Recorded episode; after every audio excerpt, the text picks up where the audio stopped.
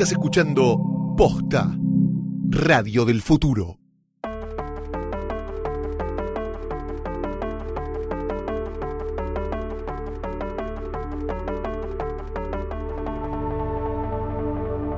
Bastardos, enanos, huargos y demás criaturas que dan vueltas por todos los continentes de esta vieja, vieja tierra en una galaxia muy, muy lejana. Ah, no, esa era otra franquicia. Les damos la bienvenida a un nuevo episodio de Jodor, Jodor, Jodor, el podcast de Game of Thrones, en el que aparezco yo, Luciano Banchero, hoy en vivo, desde la ciudad de Buenos Aires y en directo, desde la ciudad de Nueva York. Ella es Fiorella Sargenti. Hola, eh, estoy eh, más específicamente en Times Square, estoy eh, ahí como en el medio de todo el bardo y el quilombo y qué sé yo, muy cerca también de las oficinas de HBO. Flor, estás literalmente en Times Square, estamos hablando con vos y estás ahí rodeada de turistas sentados en una escalera. Exacto, estoy en una escalera roja con un Iron Man abrazado a un monstruo que come galletitas que te punguean cuando te sacas una foto. Hermoso. Hoy vamos a hablar de la primera mitad de la cuarta temporada. Ya llegamos a la última temporada que vamos a comentar en Hodor, pues de las 5 en adelante pueden ir a buscar los primeros capítulos. Los capítulos son Two Swords, The Lion and the Rose, Breaker of Chains, Oathkeeper y First of His Name. Y también vamos a hablar de qué está haciendo exactamente Fiorella Sargenti en la ciudad de Nueva York. Pero antes, los invitamos a ver nuevamente estos episodios y todos los episodios de Game of Thrones gracias a nuestro sponsor Cablevisión Flow.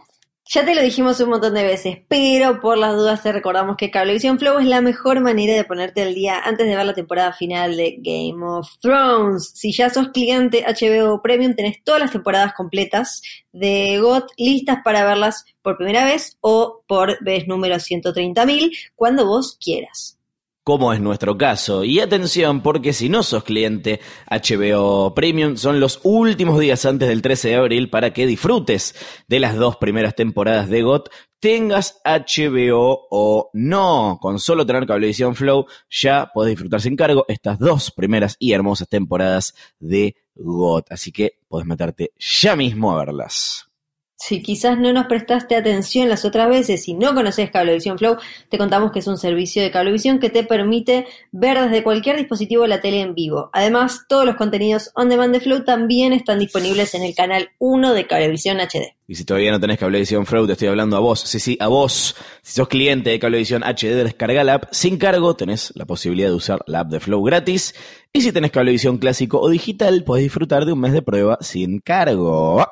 Gracias a Cablevisión Flow por acompañarnos en esta temporada tan particular de Joder, Joder, Joder. Si estás escuchando esto el martes, que es cuando salen los episodios de Hodor, faltan exactamente 12 días para la temporada 8. Fiorella Sargenti es una afortunada, pues es una de las pocas personas en todo este mundo que va a ver el primer episodio de la temporada final de Game of Thrones antes y para eso está en la ciudad de Nueva York. ¡Flor! No, no lo puedo creer. Para que se den una idea, cuando, cuando me, me estaba yendo, cuando estaba en Ezeiza, eh, pensaba, cuando saludaba a mi vieja, cuando saludaba a mi novio, pensaba, la próxima vez que los vea ya voy a haber visto el primer capítulo de la temporada final de Game of Thrones, ya lo voy a haber visto a ese capítulo con todo el elenco, con todos los creadores, con George Martin, con todavía ahora, si lo, lo pienso, eh, te, lloro acá en serio, esto no es una exageración. Vivimos en una época en la que estamos acostumbrados como a sobre hypear y emocionarnos por cualquier cosa y demás, pero esto es, eh, en, serio, para mí es como eh, un regalo zarpado de personal y especial que me dio esta profesión. Es como, me, emociona un montón, un montón, un montón. ¿Sabes a qué me hace acordar?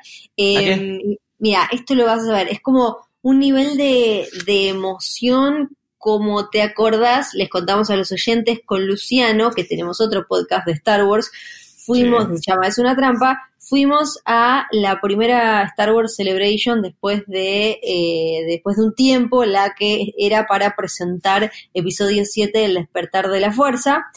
Y eh, ahí fue donde apareció el tráiler de Chewie We Are Home. ¿Y te acuerdas la emoción que había en ese lugar de que había gente llorando, abrazándose y todo?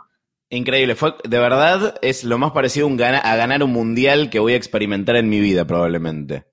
Bueno, yo, claro, yo, yo me siento, siento que va a ser algo muy similar eh, a eso, estar en un momento en el que, eh, como que vos sabes, como esto es histórico, y no, no solo sé que es histórico, sino que a mí me recontra interpela, es como algo que, que, me, que me apasiona y me genera una emoción enorme eh, poder estar ahí, compartirlo con toda esa gente a la que le importa tanto, porque obviamente la hicieron, además de que el resto de la gente que va a ir eh, la verdad es que no chequeé bien, además de los invitados, quiénes más van a estar en, la premier viéndolo, pero obviamente es toda gente que siente la misma pasión o mucha más por eh, Game of Thrones, así que es una locura.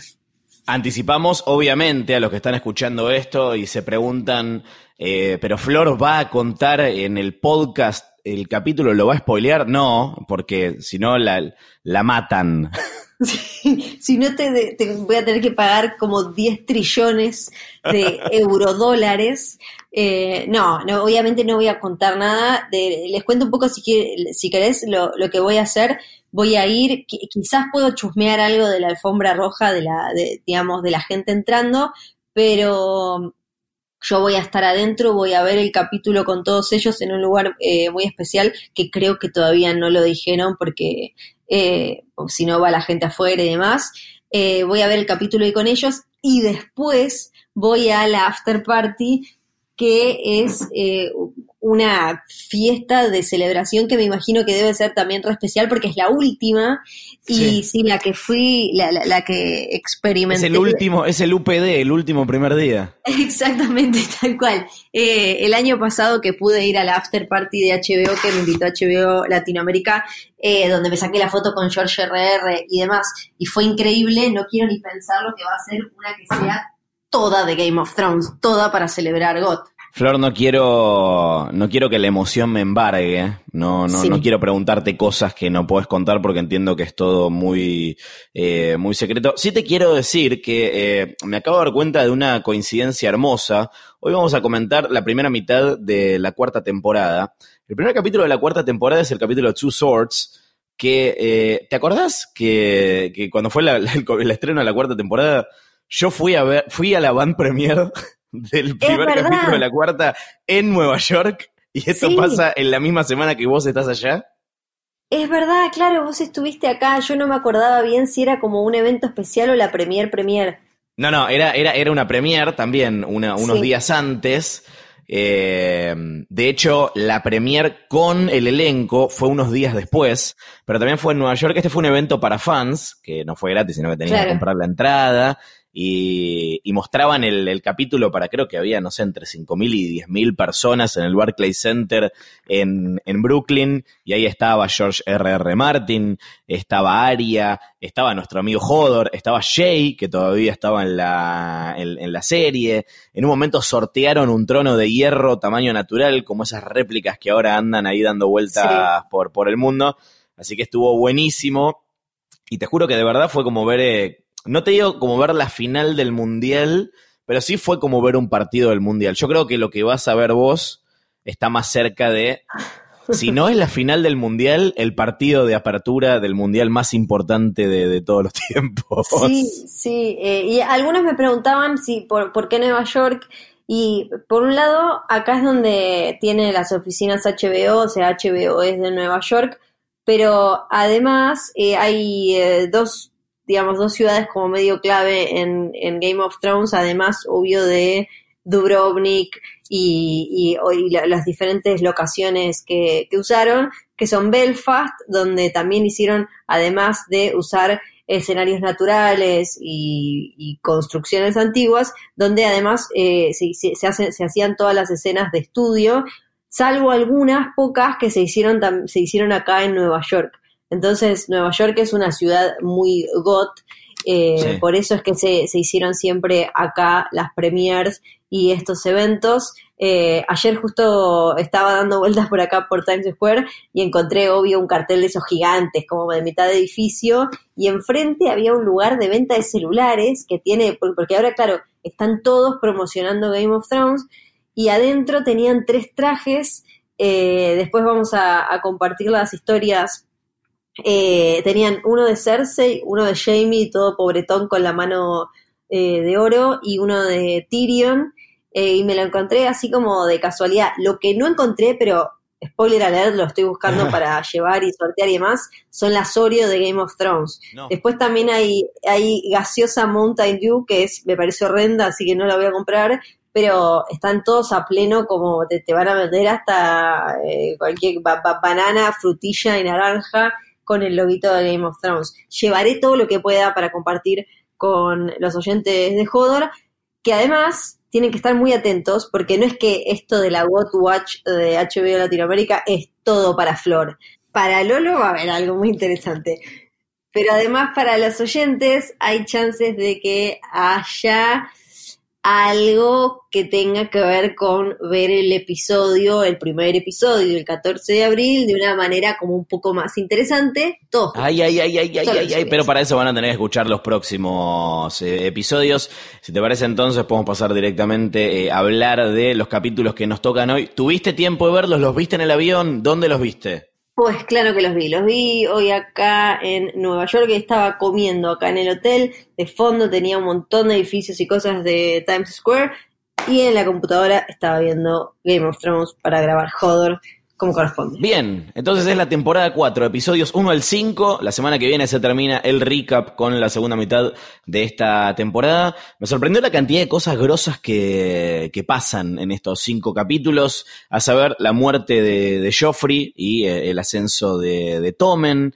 eh, más pistas sobre el origen de los White Walkers, incluyendo cosas con las que se desviaron de los libros. Vamos a hablar en un ratito, sobre todo todo lo que tiene que ver con el Night King el, el- el complot contra John Arryn, la revelación de que en realidad eran Littlefinger y Lisa Arryn los que estaban atrás de, de eso, y por supuesto el evento más importante de la temporada que es el debut de Ser Pounds, Sí, gatito, gatito, gatito, gatito, que ahora ya sabemos que murió, ya lo dije. que no sé si lo escuchan, está acá dando vueltas, ¿eh? su espíritu. Su espíritu nos acompaña Sí. en este capítulo, así que si escuchan Oh. maullidos eh, en la grabación de hoy, es eh, Ser Pounds, Ser Garras, que nos habla desde el, el más allá.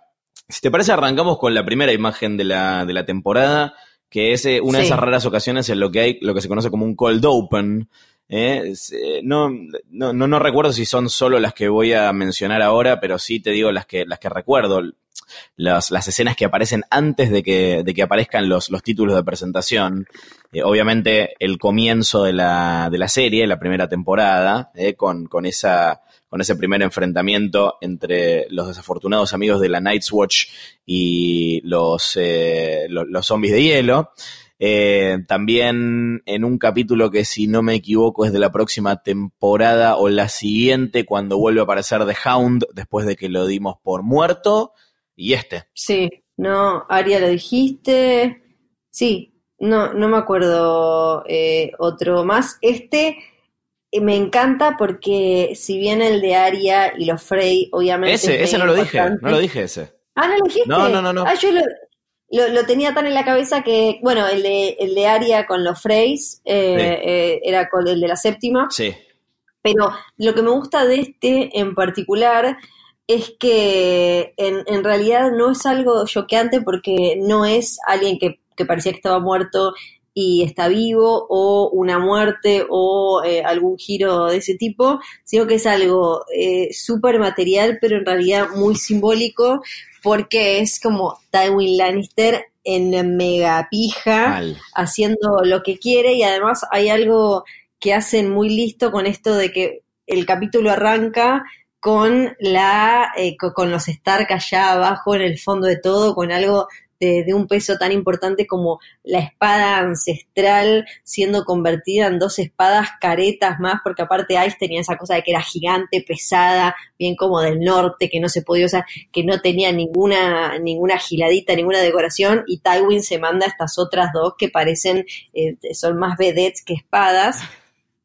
Y, y después el capítulo termina con Arya recuperando a Needle, o sea, con los Stark diciéndote todavía no estamos muertos. No solo eso, sino que ahora hay como una nueva camada que está preparada para, eh, para, para generar nuevas leyendas y para tener nuevas armas legendarias. Claro, el título del capítulo puede hacer referencia a las dos espadas que hace Tywin o a las dos espadas de los Stark, a Ice de- y, a, y, a, y a Needle. Claro, exacto, que por un lado son todo lo contrario, una chiquitita, ágil, la otra pesada, vieja y demás, pero al final vienen a representar lo mismo que es eh, todo el legado de la casa de Winterfell y demás. Se dicen varias cosas interesantes en esta escena. Se habla de que eh, alrededor de esta escena eh, solo hay tres herreros de acero valirio dando vueltas.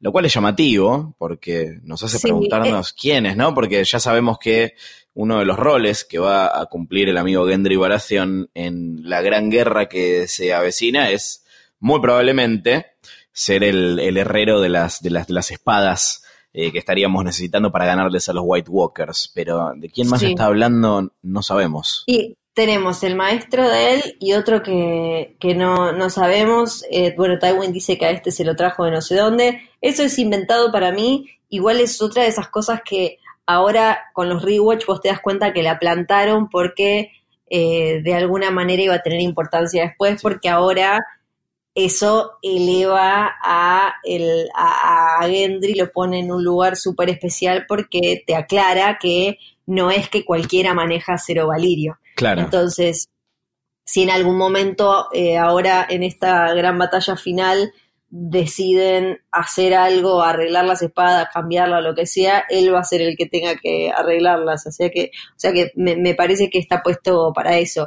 Y espadas que eh, vale destacar, como decían ahí en el episodio, que Tywin Lannister siempre había querido tener una y no tenía, y que incluso le quiso comprar muchas veces a casas que caían en desgracia, que quedaban como sin platita, caía Tywin y les decía como, chicos, no me la venden, no, salí acá, y ahora finalmente las tiene. Eh, ¿Qué espadas quedan de acero valirio dando vueltas por ahí? ¿Cuáles son las que tenemos? Espadas de acero valirio tenemos Ice, ahora convertida en Housekeeper y Widow's Whale. Tenemos Heartsbane, que es la de la casa Tarly, la que Sam le roba a su papá. Tenemos a Lonclo, que era la de House eh, Mormont, obviamente. Eh, está la daga de acero valirio que era de Littlefinger, que ahora tiene Aria. Hay la casa Corray, tiene una. Eh, que no me acuerdo ahora si apareció en la serie o la mencionan en la serie. Y después hay algunas que están perdidas, que cada tanto aparece alguna teoría fanática que dice como va a aparecer de no sé dónde, tipo Dark Sister, que era la, mítica espada de Visenya Targaryen, o eh, Blackfire, eh, que tenía a Egon el Conquistador, que se perdió en una, la rebelión Blackfire. Yo no creo que aparezcan menos ahora, creo que las que tenemos son las que tenemos, son estas. Ahora, eh, también hablando de, cosas que tienen que, ver con la historia de, las espadas, y por qué quedan solamente estas dando vueltas, eh, mencionan que nadie hizo, nadie había hecho una nueva espada de acero valirio desde The Doom of Valiria. Este es un evento que ya comentamos en, en, otras temporadas de Hodor, pero en este rewatch todavía no, no, lo hicimos. Así que, ¿qué es The Doom of Valiria? La maldición de Valiria es un poco para los comiqueros medio parecido a lo que le pasa a Krypton en DC. Sí. Es como tenías esta sociedad como súper zarpada y genial y fabulosa, de avanzada, que no se parecía a nadie.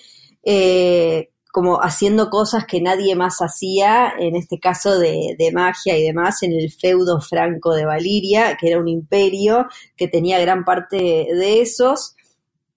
Y lo, que la maldición de Valiria es que de golpe algo pasó y empezó a salir fuego de todos lados como si como si se hubiera tampoco te lo aclaran siempre te lo, te lo aclaran demasiado la gracia es es como que como que empezó a quemarse por dentro como si tuviera mil volcanes, eh, un cataclismo total que la destruyó y dejó el lugar maldito, por eso después vemos que se menciona que no se puede pasar por ahí y demás, y todo lo que hay son eh, leyendas con respecto a qué fue lo que pasó en Fire and Blood, es interesante porque se meten un poco más con eso, en un momento una, una Targaryen se sube a Valerion, a, eh, Valerion de Dread, el, dragón más viejo y más grande, exacto, el de Aegon, y parece, o sea, te queda la, la, la, duda, pero George R. R. Martin nos deja ahí las miguitas para que pensemos que Valerion la llevó a Valiria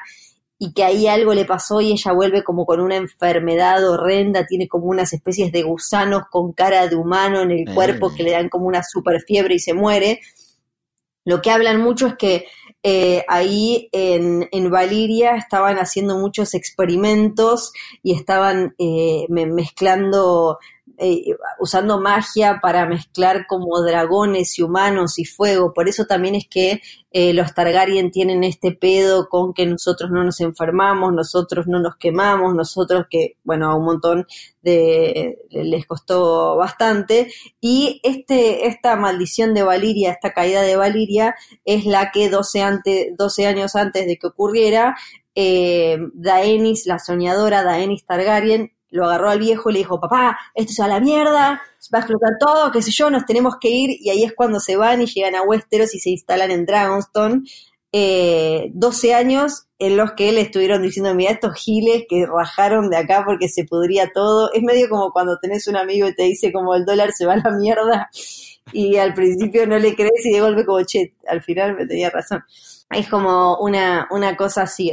todo lo que tiene que ver con la caída de Valiria, eh, la maldición de Valiria, es increíble. Cuando se hablaba de una precuela, a mí me daba la sensación de que no iba, si bien es súper interesante, no iba a ir por ahí, porque también es quitarle un poco la magia y el misterio. Yo siempre cuento acá que una de las cosas que más me gusta de George Martin es que te, te aclara, te aclara poco, pero te siembra muchas dudas y muchos misterios y todo lo que tiene que ver con Valiria tiene mucho de eso, entonces me parece que hacer una serie que nos muestre todo lo que pasó, no solo iba a ser carísimo, porque imagínate que tenés que poner un montón de dragones, pues googleen si pueden los dibujos que hay de, de Valiria, es como tipo dragones, super edificio loco, mágico y qué sé yo, eh, sino que también le quitaba un poco, me parece, de lo que hace más rica a la narración de, George Martin, que es esto de que hay muchas cosas que no están contadas. Cosas que te gustan de George Martin, su don para los misterios y también su envidiable colección de sombreros, ¿no? Vamos a ver cuál es el que se pone eh, para, la, para la fiesta. ¿Lo, habrán invitado a la fiesta? Yo me imagino que sí. Está hablando Quiero Está, sí, se está quejando, pues te dice cómo no lo van a invitar. Bueno, ahora no tiene nada para decir. Bueno, eh, hablando de Lux, eh, este primer episodio de la temporada nos trae eh, la aparición del Jamie de pelo corto, ¿no? Como sentando de manera estética este, este cambio ético que viene teniendo el, el, personaje, que bueno, nada, igual tiene algunas cosas muy discutibles que vamos justamente a debatir. Sí, eh, bueno, para mí eso es como uno de las...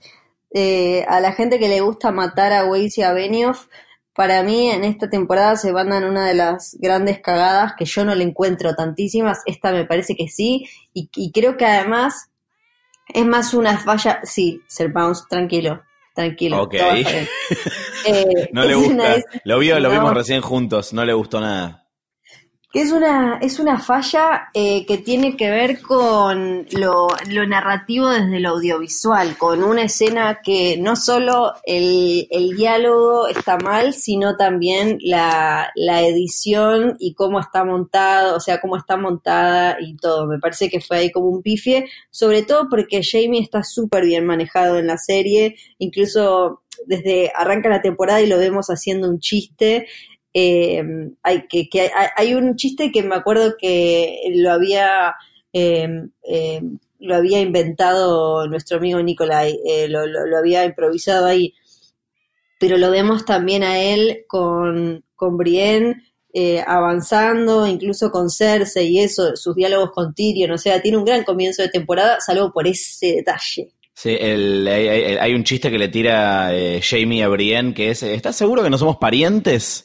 Y yo creo que eso contribuye eh, a mi teoría de que en el fondo se aman, porque todos sabemos que si sos pariente, Jamie Lannister te va a querer dar. Pues claro que sí, así es como em, funciona.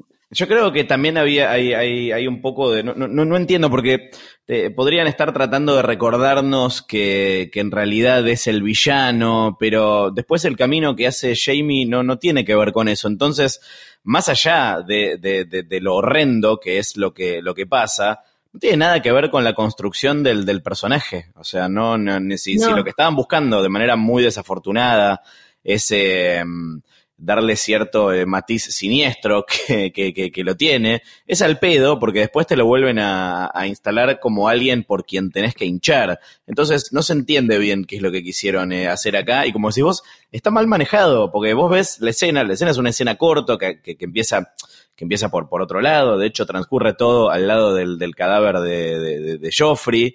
Eh, y, se da todo de manera muy, muy repentina, como, como de, de, de la nada. Y, y, es con una, con una Cersei que rara vez eh, la, vemos, la vemos sufriendo y está sufriendo de, de, de, verdad. Y solo termina en más sufrimiento. No sé, hay, hay un manejo muy, muy extraño de, de, de, esto y creo que es la cosa más grande por la que tuvieron que pedir disculpas y lo siguen haciendo, eh, y Benio. Sí, to todavía hoy, porque incluso en ese momento eh, George Martin dijo, no, a mí esas cosas me las consultan, dice si hubieran hecho un cambio tan grande y no me dijeron, todos los actores, todos dijeron, todos trabajamos la escena como que era sexo eh, con, con, con, sexo eh, que, que, era de. Donde ella le dice que no cinco claro, veces. Claro, pero en una relación tan enferma, por eso es que también me parece que el pifie puede no ser tanto de diálogo sino audiovisual, porque vos podés hacer, tenemos acá dos hermanos que vienen haciendo la chanchada desde que tienen uso de razón. Dos personas que claramente no tienen el mismo o no compartían el mismo código moral que un montón de otras personas. Entonces, eh, sería entendible una que en el libro es eh, una eh, hay consentimiento entre ellos dos, ellos tienen sexo ahí con el cuerpo de Joffrey, pero ella no se niega, pero si vos querés cambiar el diálogo y querés poner que ella diga que no, igual en una relación así de deforme, ella puede decir que no y puede con el cuerpo decir que sí. Lo que pasa es cómo mostrás vos esa, esa relación sexual y acá, si bien nosotros vemos que ella lo agarra a él para besarlo, o sea, se mueve, qué sé yo, pero lo agarra del cuello como que le da un beso. Pero ahí es de, depende de dónde pongas la cámara, cómo lo edites y demás. Sí, igual me parece que no podemos...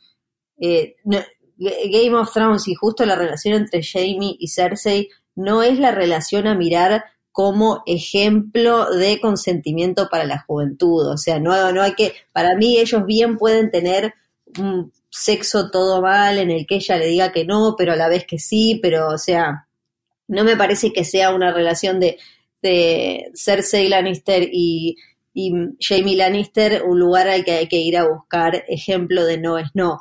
Sí creo que fue súper mal eh, llevado adelante desde la dirección y la edición. Jamie también es protagonista de eh, un momento que tiene que ver con mucho de la mitología de Canción de Hielo y Fuego, cuando hablan del el libro The Book of Brothers, que eh, enumera las historias de los caballeros de la Kingsguard, eh, y Joffrey se burla de que él solamente tiene una página y es una porquería, pero menciona varios eh, nombres interesantes, algunos que, que, vamos a ver nuevamente más adelante, como Arthur Dane, y también se habla de Duncan de Toll, también hablamos de, de, de ellos en temporadas anteriores, pero ¿quiénes son, Flor? Arthur Dane, siento que hablamos miles de veces. Esto es sí. un beso grande y especial para quienes aman que hablemos del torneo el de Harry torneo de Harrenhal.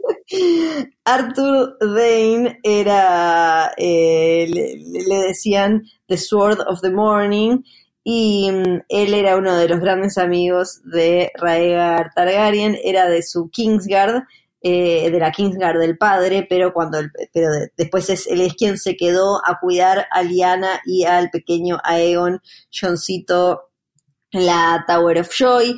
Es eh, también el, el, hermano de esa mujer por la que supuestamente había perdido la cabeza Ned Stark, eh, a quien cuando eh, Ned Stark le fue a llevar la espada y le dijo, eh, bueno, tu hermano la quedó, toma la espada, ella se, eh, Ayara Dane, se terminó suicidando. Me acuerdo, bueno, después ya lo, lo comentamos, cuando aparece hubo algo de bardo porque tiene, en la serie lo vemos manejar dos espadas y en realidad tiene como una espada legendaria, así que no tenía mucho sentido.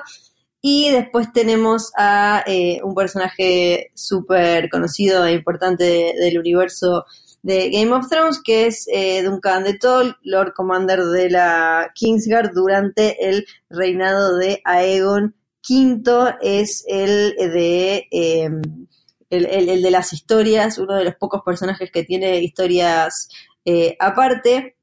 Él al principio era un caballero errante, nacido como re en la pobreza total en lecho de pulgas, y eh, era un tipo súper alto, por eso algunos, eh, hay algunas teorías que lo relacionan con Brienne, porque la altura y porque alguna otra cosita. Ya lo hemos mencionado en su momento eh, a, a, Duncan de Toll, es un personaje como digamos, eh, secundario, pero eh, muy importante porque es de, los que le da color, porque tiene eh, sus propios libros, sus propias historias y aventuras. Y el libro este que están leyendo en, en los libros no se llama Book of Brothers, se llama el White Book, y aparece, se menciona varias veces, como que es súper gigante y súper eh, super cargado, donde están, como dicen ahí, todas las eh, grandes hazañas de eh, la Kingsguard. Y es, curioso porque en realidad esa escena no está en los libros, la de, la de Joffrey bardeando a Jamie, pero se dieron cuenta que le faltaba poco para morir a Joffrey y no tenía escenas. Entonces le, le metieron esa escena que igual no quedó mal, pero eh, la metieron justamente porque, che, como tipo, este chavo se está por morir y nosotros no le pusimos a hacer nada. Así que lo metieron ahí. De paso, me gusta igual las escenas en las que Joffrey bardea a su propia familia más allá de Tyrion. Como que el chabón no es que no respetaba a Tyrion, no respetaba a nadie. Al que le tenía algo de miedo era su abuelo, pero después su tío le chupaba huevo. Su tío papá. Si te parece, vamos a ponerle una chinche a Joffrey porque hay mucho para hablar de él en minutos, pero ya que arrancamos hablando de cambios de look, ¿acaso el cambio de look más estremecedor en la historia de eh, Game of Thrones no es Tomen, no es Tomen Baratheon, que el actor viene de hacer de Martin Lannister, ¿no? En la temporada anterior. Sí. Está bien, son todos iguales. Eh, Sino el nuevo Dario Najaris. ¿eh? Acá eh, podemos hacer ¿Quién, quién, lo, quién lo hizo mejor? ¿El actor anterior o este amigo nuevo? ¿El que después se fue a Deadpool o el que después se fue a la maldición de Hill House? El, el Dario que sí es este. Para mí es como lo dije en un capítulo anterior, el Dario de los libros no podía existir. El, el, que habían puesto en la serie igual no se parecía, le faltaba como un montón de pelo azul y boludeces. Pelo azul. Pero, pelo azul tenían que ir sí o sí para mí por un, eh, un tipo que fuera como, como, el, como el que fue finalmente, como el que vimos en la cuarta temporada, como un tipo canchero, valiente, capo peleando, que, que, que se manejó solo, y no como un un tipo carilindo que se tiñe el pelo y que no sé qué, que se cruza de golpe con esta reina que libera esclavo que tiene tres dragones y la enamora. Era como, me parece que ahí era hasta además, desde lo visual era inviable porque iba a quedar súper ridículo, iba a parecer este que se escapó de, calle Corrientes eh, o de no sé de dónde, de RuPaul y terminó acá. Iba a quedar como rarísimo. Eh, así que estamos a favor del nuevo Dario Najaris, que eh, es protagonista de un momento hermoso y muy canchero, eh, en el que termina meando en la puerta de Merín. Y tenemos a uno de mis personajes favoritos de toda la serie, que es el señor Oberyn Martel, uno de los más carismáticos. Llega Pedro Pascal en el papel que le dio la fama, ¿no? Nos jodamos. Por favor, no, no, no, nos pongamos ahora a decir boludeces como que alguien lo conocía antes de que fuera Oberyn Martel. Eh, ¿De dónde viene esta, esto se habla igual, de, de, dónde viene la rivalidad eh, de Oberyn y, eh, con los Lannister, pero cómo es en los libros, por un lado, y esta historia que habla de Elia Martel y, y, Raegar, que, que, que, siembra un poquito ciertas pistas que tienen que ver con que tal vez Raegar Targaryen no es como nos lo pintaba Robert Baratheon, este secuestrador, violador. Sí, eh, bueno, en realidad era, era así, viste que eh, Cersei creció pensando, acá hay como una medio una mezcla de fichitas entre un montón de niños que cuando nosotros vemos la serie tienen unos 40 años, que los iban a casar a todos entre ellos. Entonces, Cersei creció pensando que se iba a casar con Raegar Targaryen.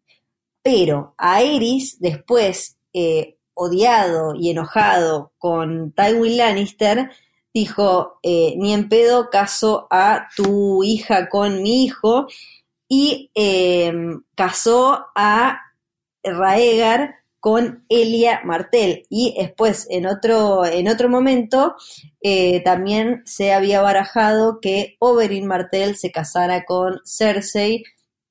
Iba a haber como toda una mezcla así como un taca, taca, taca, taca. Finalmente termina Raegar con Elia Martel, que igual a Eris la detestaba, eh, cuando le acercan a eh, sus nietitos con sangre dorniense, le dice, sacámelo de acá, esto huele, sacámela de acá, huele a dorniense, porque en realidad Dorn es, eh, que, más o menos queda claro en la serie, es el único reino que Aegon, el conquistador, no pudo justamente conquistar por un montón de cosas, ahora lo vimos en, lo supimos con más detalles en eh, Fire and Blood, en Fuego y Sangre, donde te cuentan el paso a paso de la conquista de Aegon y por qué Dorn le quedó así em, sin conquistar del todo. Quedaron como en una especie de arreglo, por eso ellos tienen príncipe, ahora es eh, Doran Martel, que está enfermo, entonces no, no puede salir de, de Sunspear y lo manda al hermano.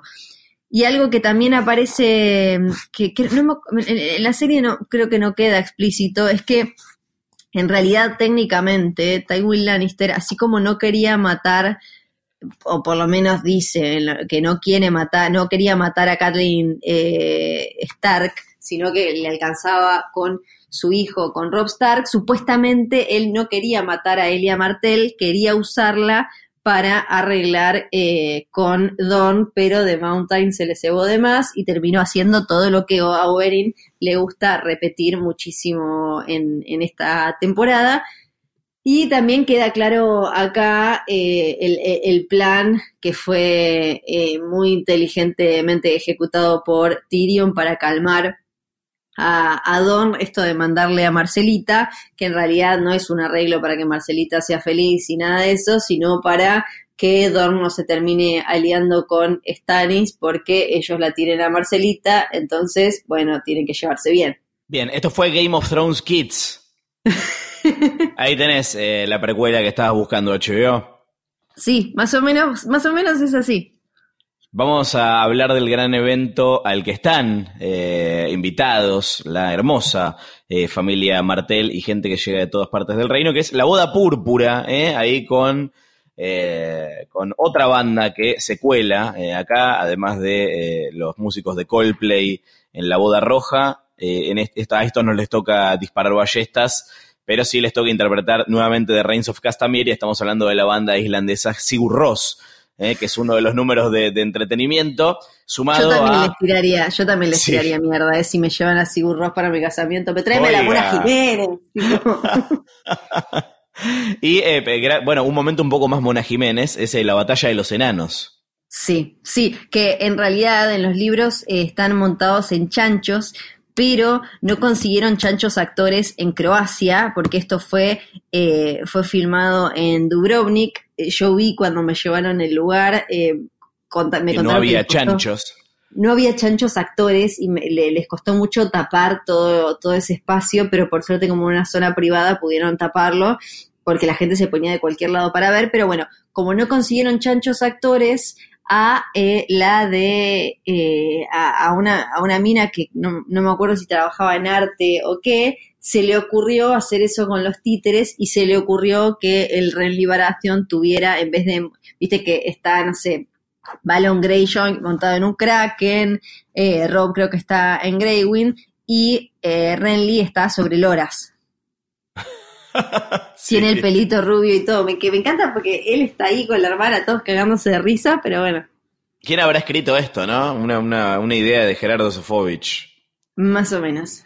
Eh, muy lindo el decorado eh, de, de, la boda, la cabecita del león, la verdad, muy, muy fino, muy bello todo. Ahora bien, el complot para matar a Joffrey es, es realmente muy, muy interesante lo que pasa detrás de esto y está, creo, muy, muy bien construido el, el Judanit, ¿no? Porque los instantes previos todo parece indicar una conspiración entre Tyrion y Sansa, o sea, Cersei no es boluda, hace bien en sospechar de, de, de ellos pero sabemos que en realidad es un plan de Littlefinger y sus nuevos amigos, como dice él, que en este caso, bueno, ese, eh, la conspiración es con Olena Tyrell, que eh, tira, eh, ay, qué monstruo haría tal cosa, matarlo en, la, en, su pro, en una boda.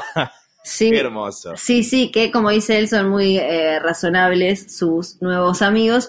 Y es, es clave pararse en este momento y ver para atrás cómo en realidad todo desde el minuto cero fue armado por Littlefinger. O sea, Littlefinger es al final el que pone en acción todo. Es el que arma, es el que eh, ahora también en estos capítulos nos enteramos que él fue el que arregló con eh, Lisa Tally la muerte de John Arryn. Entonces, la muerte de John Arryn es la que dispara todo. Después, él es el que manda a matar eh, a Bran. Él es el que, o sea, todo el tiempo es él y ahí eh, se lo, se lo explica muy bien a Sansa de cómo hay que mantener a la gente mareada para que no sepa bien cuál va a ser tu movimiento y acá de nuevo señalar la diferencia con Varys. Claramente lo que quiere hacer siempre Littlefinger es a algunos hombres les gusta ver el mundo arder y quedarse con lo que queda. Es como que él quiere eh, acomodar, de, que quemar todo y ver con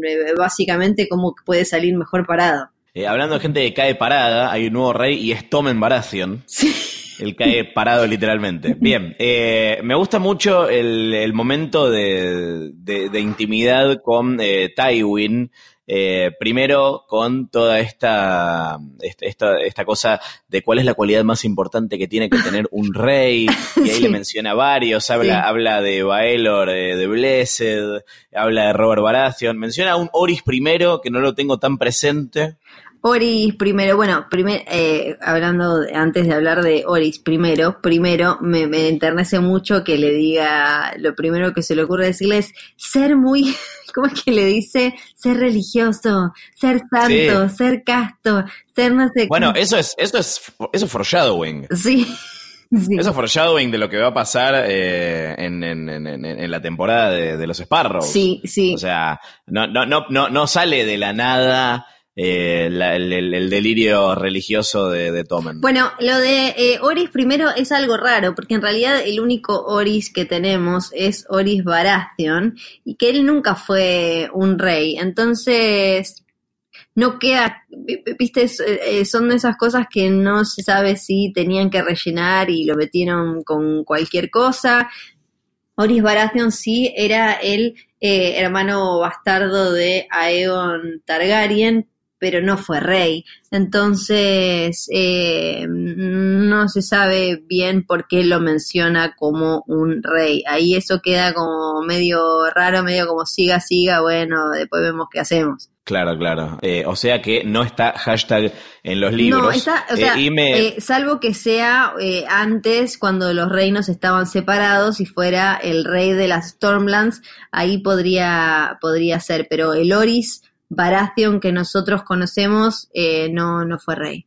Y eh, el pequeño curso de educación sexual que le va a dar Tywin a Tommen, que eh, eh rankea muy alto entre las cosas que nos perdimos en Game of Thrones porque corta rápidamente a algo que muy poco tiene que ver también con eh, educación sexual integral, que es la violación de eh, Jamie a Cersei. Sí, sí, sí, sí, sí. Eh. no, no hablamos mucho de Dani todavía. Acá empieza lo que conocemos como el nudo merinés, porque bueno, literalmente llegan a, a Merín algo que igual me parece que como está planteado en estos capítulos en los que Dani se da cuenta de que no tiene sentido zarpar con rumbo a Westeros si, si no sabe reinar, si no aprende a ser eh, regente antes, me parece que tiene sentido. Lo que pasa es que después se sobrecomplica todo, especialmente, bueno, por lo que nos contaste en los libros. Sí, sí, eh, después se van sumando capas y capas de cosas. Por eso, en el momento en el que ella está en la pirámide de Merín con eh, la bandera, con el escudo Targaryen atrás. Por un lado decís como, fa, mirá qué, qué buen plano, qué, qué buen momento, épico. Y por el otro decís como, ay no, lo que se viene, me quiero matar. Cuando veo a los chaboncitos esos, a los amos de Merín con su ropita celeste y amarilla, me quiero pegar un tiro en un ovario. Porque no puedo no empezar a pensar como, uy, se viene la quinta temporada, ¿viste? Como se viene todo el casamiento con el otro Siome. Y entonces es como decís vos, por, por, un lado, en estos, eh, en, estos momentos los vemos a John y a Dani tomando re buenas decisiones, siendo como súper estrategas, ¿no? John tiene razón con lo de vamos a buscar a los amotinados, Dani diciéndole como no, en vez de, por ejemplo, algo que cambiaron en los libros, se meten y ellos liberan a los esclavos. Este plan acá de llevarlo a Grey Worm y que Grey Worm le diga maten a los amos, eh, está buenísimo, pero por el otro lado después sabemos que se viene una laguna de dulce leche. Me hiciste, me hace pie perfecto para hacer algunas preguntas. La primera es, ¿de dónde salió esa bandera Targaryen, sí, Yo pensé siempre que, siempre que Dani aparece como con ropitas o cosas, y se digo como, sobre todo ella que ni siquiera está en Westeros donde uno se imagina que hay una industria aceitada, y, que además ella le... Es que además acá no puede haber trabajo esclavo porque ella los libera. y además ella le tuvo que dibujar a alguien como, che, mira, así es, tipo, los dragones van así, no, sé qué. No fue al HBO Store.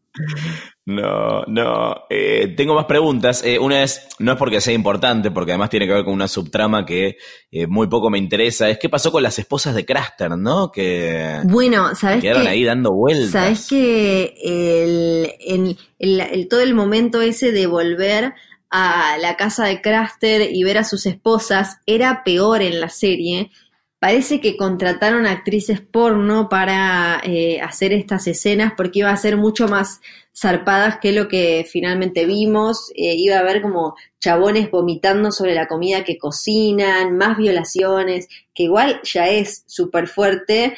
Eh, lo que vemos, supuestamente la que tiene al bebé, al último hijo de Craster, es como la primera mujer, o sea que de alguna manera es como la madre de todas, no sé, es medio confuso eso. Y finalmente, ¿dónde está Ghost a todo esto, no? Eh, el, perrito de, John. creo que la última vez que lo vimos estaba en, en Winterfell con Sansa, no me acuerdo. La última vez que lo vimos a Ghost, no, la última vez que lo vimos a Ghost, este, si no me acuerdo mal, fue cuando salva a Sam después del el ataque en el Feast eh, of the First Men, en el puño de los primeros hombres. Em, entonces eh, uno puede entender que estaba en eh, lo de Craster con eh, Mormont y el resto. Lo que queda raro es como cómo hicieron para agarrarlo. Eh, eso es como medio, medio complicado. Ah, no, igual yo digo, ¿dónde está ahora de cara a la... Ah, claro, claro, sí, sí, ahora eh, debe estar en Winterfell. Sí, pobrecito, mi vida. Bien, que no le pase como, como a Shaggy, como a Peludo. Bien, eh, otra pregunta que seguramente se hicieron muchos viendo estos capítulos es eh, le da nombre a una nueva sección que es ¿Y estos quiénes son? Porque vuelven a aparecer personajes que habíamos visto por última vez en la temporada 2, hace una bocha de capítulos. Por ejemplo, Janos Slint, que reaparece como líder de la Night's Watch y la última vez que eh, lo vimos, eh, Tyrion Lannister era la mano del rey. Janos era el, el capo de la guardia de la, de la ciudad y eh, lo echó. Así que, ¿cómo terminó en la Night's Watch? Miterio. Lo... Qué personaje de mierda, además, qué detestable, por favor. lo manda, Tyrion lo manda a la Night's Watch, igual la tiene mucho más clara que Thorn cuando le dice como, mirá que a este pibito lo quieren, ¿eh? y en cualquier momento va a haber que votar y a vos te va a recaber. Eh, así que aunque sea, aparece y la tiene clara sí los que los que a mí me aburren mucho en general y no, a los que no les presto mucha atención sobre todo en los libros son todos esos yo, yo les digo como tipo son como los eh, los malitos los, los punga 2 y 3 y 4 que son todos estos que se van cruzando varios personajes cuando andan ahí por el medio de Westeros por las Riverlands y qué sé yo no me acuerdo los nombres, no le presto atención, más o menos, es como, ah, este es el que le robó a Aria la, eh, a Needle, y fin. Sí, como Poliver, que volvió a aparecer. Claro. ¿eh? Había matado al Lomi, al Lomi, otro personaje que- cuyo nombre no recordamos, en la segunda temporada. Yo siempre me voy a Ah, sí. acordar de Hot Pie, Hot- pero sí. porque le dieron un buen apodo. Sí, sí, sí, sí, sí. Eh, bueno, ahí entre, entre Poliver y eso hay como algunos cambios, porque hay así como eh, no, no nos mostraron a no un montón de, co- como me sacaron a Bargo Hout y pusieron a Loki, pa- me dieron algunos cambios, está como simplificado todo eso de esos personajes ahí, y cuando estaba viendo lo de lo de este Lomi, pensaba, che, posta que Aria es eh, mufa en serio, porque todo el tiempo tiene que estar diciéndole como, este mató a mi amigo, y este otro mató a mi otro amigo, y este, y yo como, che, boluda, empezá, tipo, fíjate, algo pasa, porque tenés un montón de escenas donde le decís a gente, este otro mató a mi amigo, ¿qué onda? Y finalmente Cerdontos, también desde la segunda temporada, que era este, este caballero convertido en bufón por eh, Joffrey y eh, que fue, por suerte, tocado por la piedad de Sansa. eh, ahora aparece como un peón en el plan de Littlefinger para matar a Joffrey, porque él le da el collar del que se desprende la piedra, que tiene el veneno, Sí. Que le saca a Olena para ponerlo adentro de la copa de vino de Oh, Joffrey. por Dios, todo eso. Todo- Todo eso todas pasa. esas, la, Con un personaje Sí, terciario. totalmente. Eh, eh, toda la, la escena en la que Donto se acerca a Sansa es en el mismo lugar, en Dubrovnik, donde eh, todo el tiempo está Olena tejiendo sus cosas, donde habla con Varys, donde se sienta a tomar el té con la, con la nieta y demás que entre la tercera y la cuarta temporada hubo unos especiales o un especial de South Park que hacía un chiste sobre cómo caminaban todo el tiempo, eh, cómo iban armando la trama de Game of Thrones mientras caminaban por parques. Por eso le metieron a Olena, y a propósito, Weiss y Benioff riéndose, le metieron a Olena esa frase de si tengo que caminar por un puto parque de floreado de esto más me mato. Ay, aguante. Eh, y nos queda pensar en el, en el futuro. Hay varios momentos de, de foreshadowing, algunos más, más claros. Eh, y que van a aparecer varias temporadas después. El momento en el que The Hound le dice a Arya que el, el granjero y la hija van a estar muertos cuando llegue el invierno. Es cierto, porque cuando volvemos ahí en la temporada 7 con la hermandad sin estandartes, eh, están justamente los cadáveres de, eh, de papá y la nena. ¿Eso hace que The Hound sea menos forro? No, pero tenía sí, razón. tenía razón, la tenía súper clara ahí, en esa, sí. Eh, se, eh, se- empieza a hablar, ya lo mencionaron un par de veces, pero creo que es eh, un buen momento para, hablar del banco de hierro de, Bravos, porque eh, Tywin le revela a Cersei que eh, esa, esa famosa esa famosa frase de que Tywin Lannister caga oro no estaría siendo tan cierta porque ya tuvo que salir a pedirle prestado dinero al Sí, FMI. me mata porque aprendemos de timba financiera gracias a Tywin, porque en realidad te das cuenta que, claro, no tiene la guita posta, lo que era tipo una bicicleta. El chabón parecía que tenía plata, pero porque en realidad pedía bonos del Banco de Bravos y que en algún momento se las eh, se la iban a hacer caber. Acá vemos a la serie y la historia empezar a, a agrandarse cada vez más y a, a, digamos, a meter jugadores que ya no tienen que ver con casas, honor, lealtad, la sangre, la familia, el legado, empiezan a aparecer, eh, bueno, con en esos, eh, estos, eh, estas espadas a sueldo que vos podés comprar, y por otro lado el banco, empiezan a aparecer como eh, jugadores que ya no se manejan por cuestiones tan ancestrales y qué sé yo, sino por la platita. Y eh, eh, los vimos en los últimos episodios, en las últimas temporadas, ahí cerca de, de los Lannister, sobre todo de Cersei, y tienen que ver con la Golden Company, que será protagonista de la temporada 8. Eh, no me acordaba, hablando de foreshadowing, que en estos capítulos aparece el pequeño Oli, que eventualmente va a terminar matando a Ygritte y a, y a Sí. Jon también, ¿no? Eh, es interesante porque de verdad eh, no, no- no recordaba la historia, no recordaba toda, toda esa, esa tragedia que tenía encima de ver cómo estos tens, estos eh, caníbales eh, liquidan a, a- a su familia, la cara que le pone Ygritte, realmente es muy trágica la historia del muchachito, obviamente lo terminamos odiando todos, pero creo que le da un poquito más de contexto eh, verlo de dónde sí, viene. eh, sí, ver, es- es- está bueno recordar que Ygritte le mató al viejo con el que él venía hablando de que se iban a comer una milanesa con puré mirando el partido de Boca. Eh, pero después igual es imposible no odiarlo, sobre todo cuando termina traicionándolo a, John. Claro que igual es un pibito, tiene como cinco años, eh, así que es como por un lado, bueno, chiquito.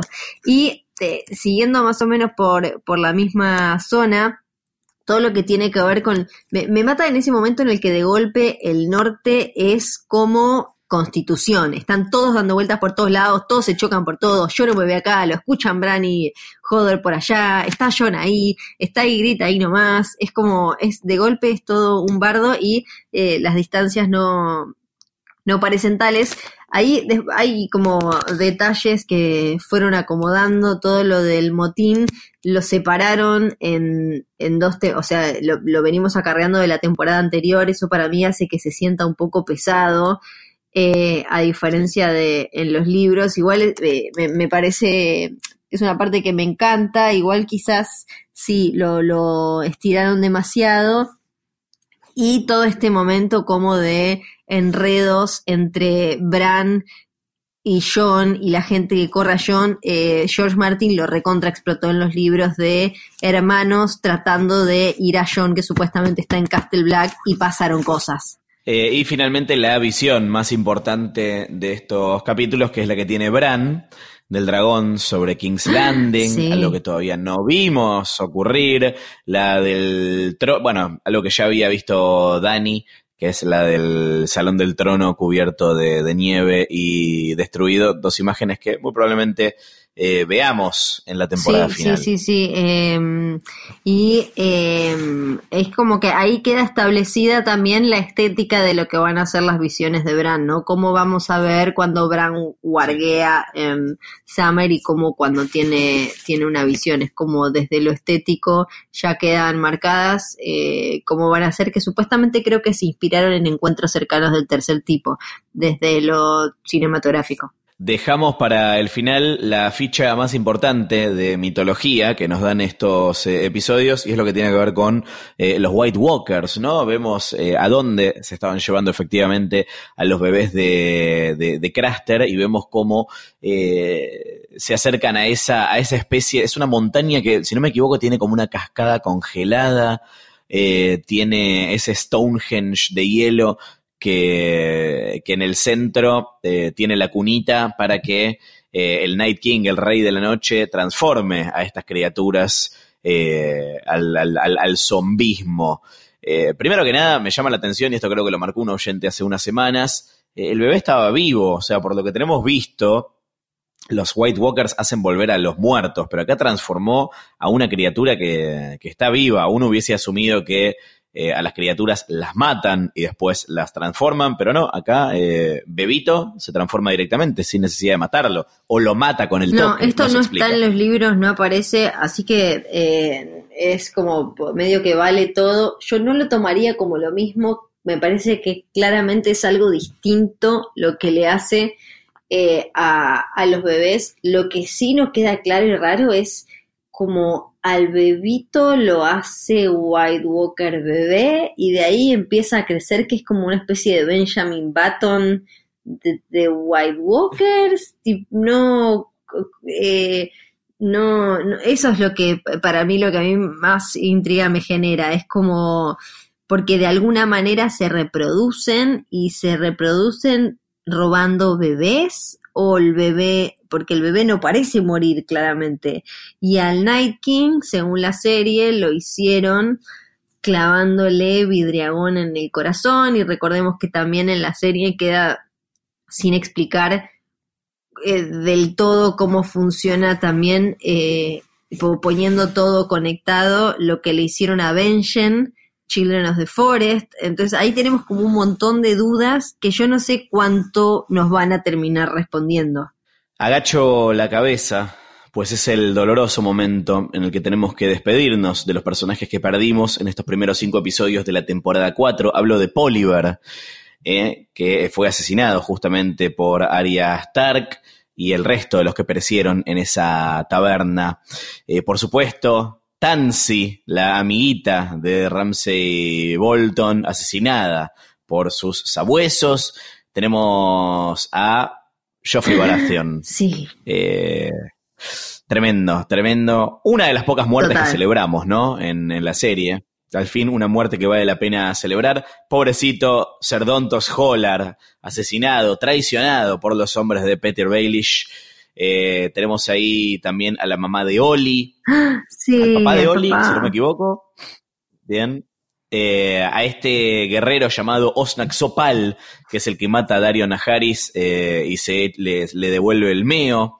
Tenemos a Locke, a esta versión de Vargo Hout que, que nos tocó en la serie, asesinado por Hodor, asesinado por Bran.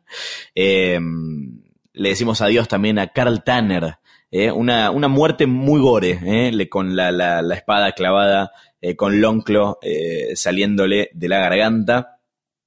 Y eh, a Rust, víctima de el querido Ghost. Si no me equivoco, estos son todos los que la quedaron en estos capítulos. Flor, ¿tenés alguna velita para no, este, mu- murieron los que merecían morir en esto. Me parece. bueno, Un besito, un Bien, besito para ser tontos, no pobre, pero bueno. Todo no se puede. Me dio mucha, mucha pena. Eh, nuestro espacio de mails de esta semana se va a ver reducido porque eh, a Flor se le están acabando Sí. los cospeles. eh, sale cara la llamada a larga distancia a Nueva York. Menos mal que paga posta.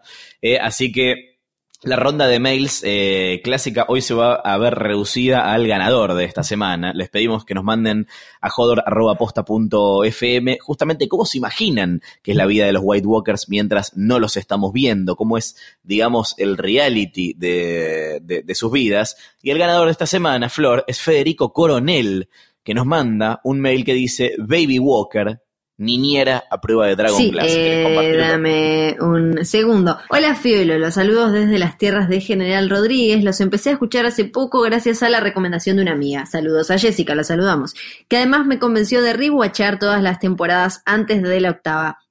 Increíble la cantidad de cosas que no recordaba de la serie. Muchas gracias por la compañía en esta fantástica maratón y especialmente por los detalles de en los libros. Quería saber si en episodios anteriores del podcast hablaron sobre el videojuego de Game of Thrones a Telltale Game Series.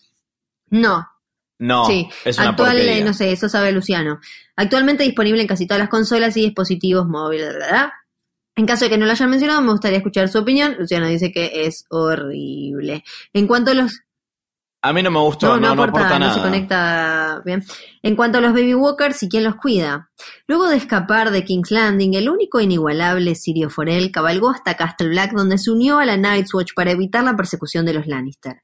Durante una expedición más allá del muro, Sirio es capturado por los White Walkers, quienes deciden perdonarle la vida al sorprenderse por sus movimientos bravos y capaces de calentar hasta el mismísimo Night King, quien más tarde le cedió el cargo oficial de cuidador y entrenador de Baby Walkers. Esta historia continuará en The Winds of Winter si es que algún día es lanzado.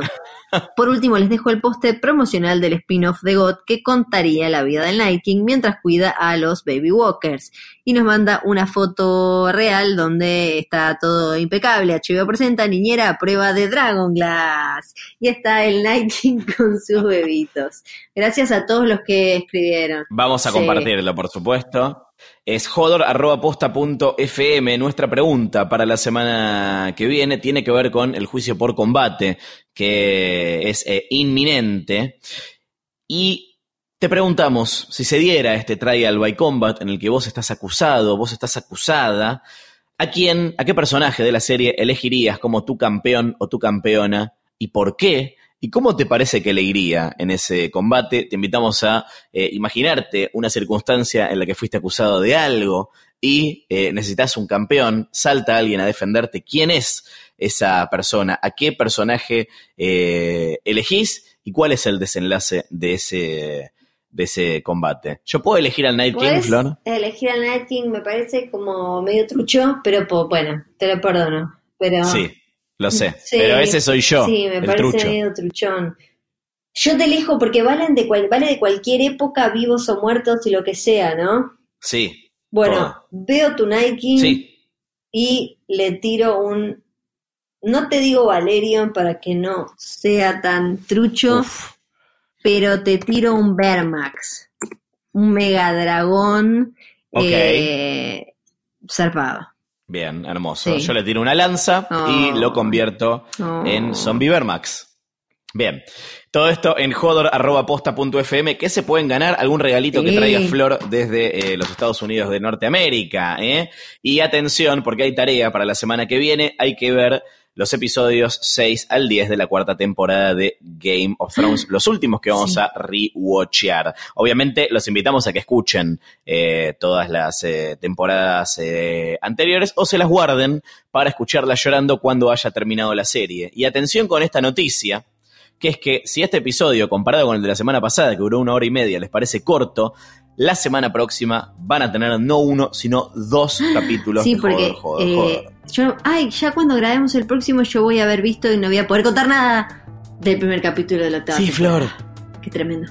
O podemos grabar uno eh, que no sea público y que venderlo. no, no estoy de acuerdo. Bueno, eh, la semana que viene un episodio para el recap del final de la cuarta temporada y otro en el que vamos a hacer la previa de la octava, pues ya estaremos a días Sí. del gran estreno. Claro que sí, claro que sí. Esa será mi tarea, mi deber y además un honor.